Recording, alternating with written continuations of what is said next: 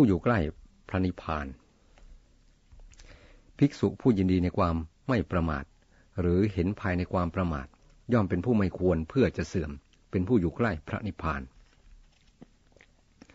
คนที่ต้องเสื่อมนั้นส่วนมากหรือจะว่าทั้งหมดก็ได้เป็นผู้ประมาทและไม่ได้เห็นภายในความประมาทหลงไหลมัวเมาพอใจในการปล่อยตน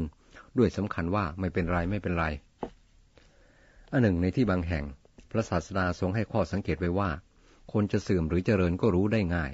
คนใดชังธรรมคนนั้นต้องเสื่อมคนใดชอบธรรมคนนั้นเจริญตามพระพุทธภาษิตในปราภวสูตรทกนิกายดังนี้สุวิชชาโนภวังโหติสุวิชชาโนปราภโว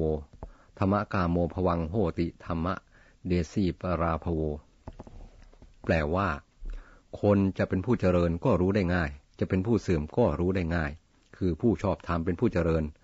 ผู้ชังธรรมเป็นผู้เสื่อม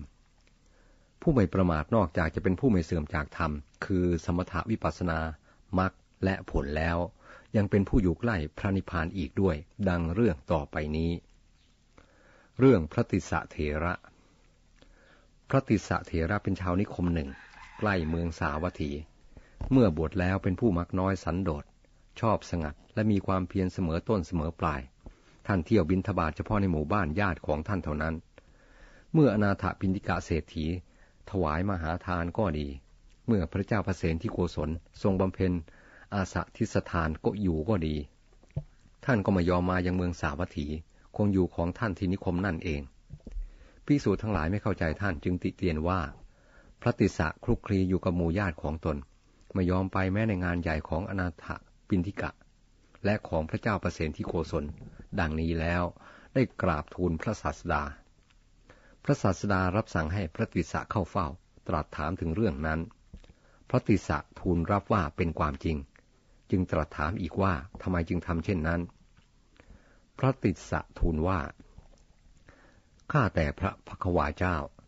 ข้าพระองค์กระทำดังนั้นไม่ใช่เพื่อคลุกคลีด้วยหมู่ญาติแต่ข้าพระองค์อาศัยหมู่ญาติเหล่านั้น